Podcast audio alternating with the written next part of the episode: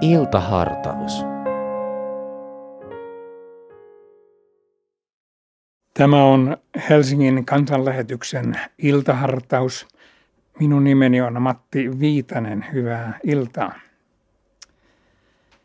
Jumalan armo on ilmestynyt pelastukseksi kaikille meille ja kasvattaa meitä. Näin apostoli kirjoittaa nuorelle Tiitukselle. Paavali kirjoitti jo aiemmin tästä samasta asiasta oikeaan opastajasta kirjassaan roomalaisille.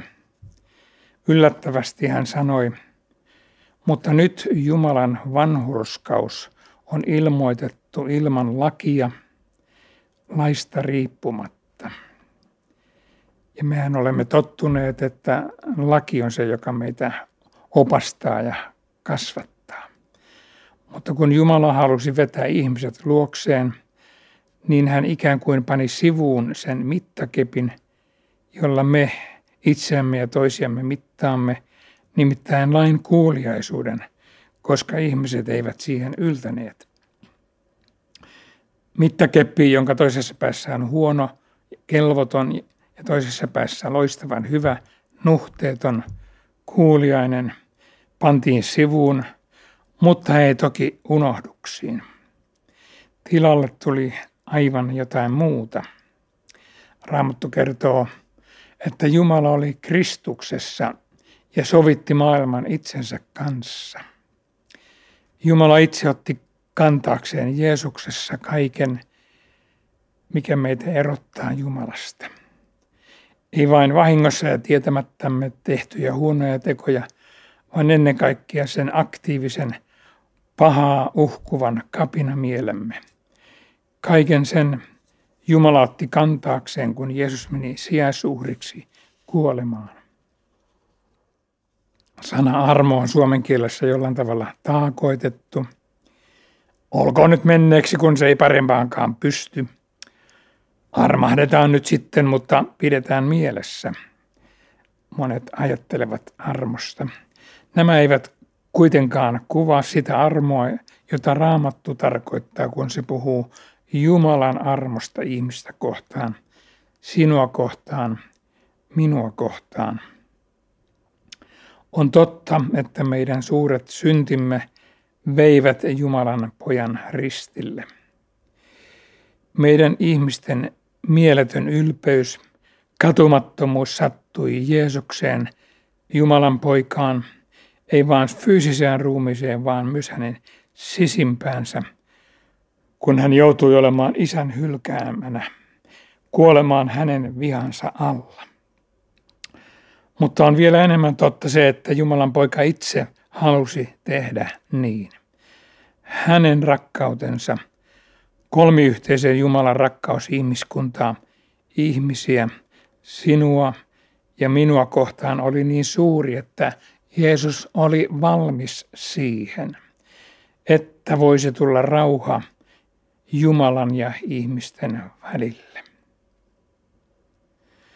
Kun ihminen on pidempään Jumalan koulussa, joutuu hän Jumalan pyhyyden valossa kohtaamaan yhä syvemmin oman kelpaamattomuutensa, mutta myös Jumalan suunnattoman laajan ja hyväsydämisen armon Jeesuksen tuntemisen kautta. Näiden kautta hän rupeaa ymmärtämään asioita toisella tavalla. Paavali huudahti, missä synti on tullut suureksi, siinä armo on tullut ylenpalttiseksi. Mitä kapinamieltä löytyykin sisimmässäsi, mitä mieletöntä törkyä, siinä Jumalan ihmeellinen armo osoittautuu vieläkin suuremmaksi, voimallisemmaksi, dynaamisemmaksi. Jeesuksen käsittämättömä suuri rakkaus johti hänet kuolemaan pahimpienkin tekojemme tähden. Paavali siis kirjoitti nuorelle Tiitukselle tällä tavoin. Sillä Jumalan armo on ilmestynyt pelastukseksi kaikille ihmisille ja se kasvattaa meitä hylkäämään jumalattomuuden ja maailmalliset himot ja elämään hillitysti oikeamielisesti ja Jumalaa kunnioittain tässä maailmassa, kun odotamme autuaan toivomme toteutumista, suuren Jumalan ja vapahtajamme Jeesuksen Kristuksen kirkkauden ilmestymistä.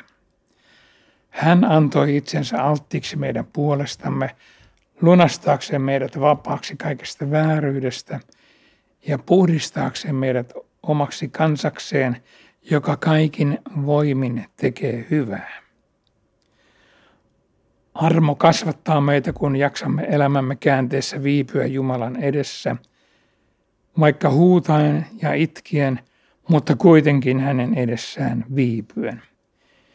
Jumala ei ole väärämielinen, että hän unohtaisi meidän hätämme tai sen, millaista tekoa me olemme. Hänen tiensä ovat vain niin toisenlaiset. Hänen aikataulunsa on toisenlainen. Hyvät hetket Jumalan edessä huomaamme ehkä vasta jälkeenpäin. Tai ehkä emme ollenkaan, ei sillä niin väliä. Tärkeintä on, että nimemme on kirjoitettu taivaan kirjoihin. Rukoillaan vielä psalmin 62 ajatuksin. Jumalan edessä mieleni hiljenee. Hän antaa minulle avun. Hän on kallio. Hän on minun pelastukseni. Hän on linnani. Minä en horju. Hiljene sieluni Jumalan edessä. Hän antaa minulle toivon. Hän on kallio, hän on minun pelastukseni, hän on linnani, minä en horju. Jumalassa on pelastukseni ja kunniani. Luottakaa aina Jumalaan, tuokaa hänen etensä kaikki, mitä sydäntänne painaa. Jumala on turvamme. Aamen. Ohjelman sinulle tarjosi Helsingin evankelisuterilainen kansanlähetys. Katso lisää kansanlähetys.fi kautta Helsinki ja tule mukaan.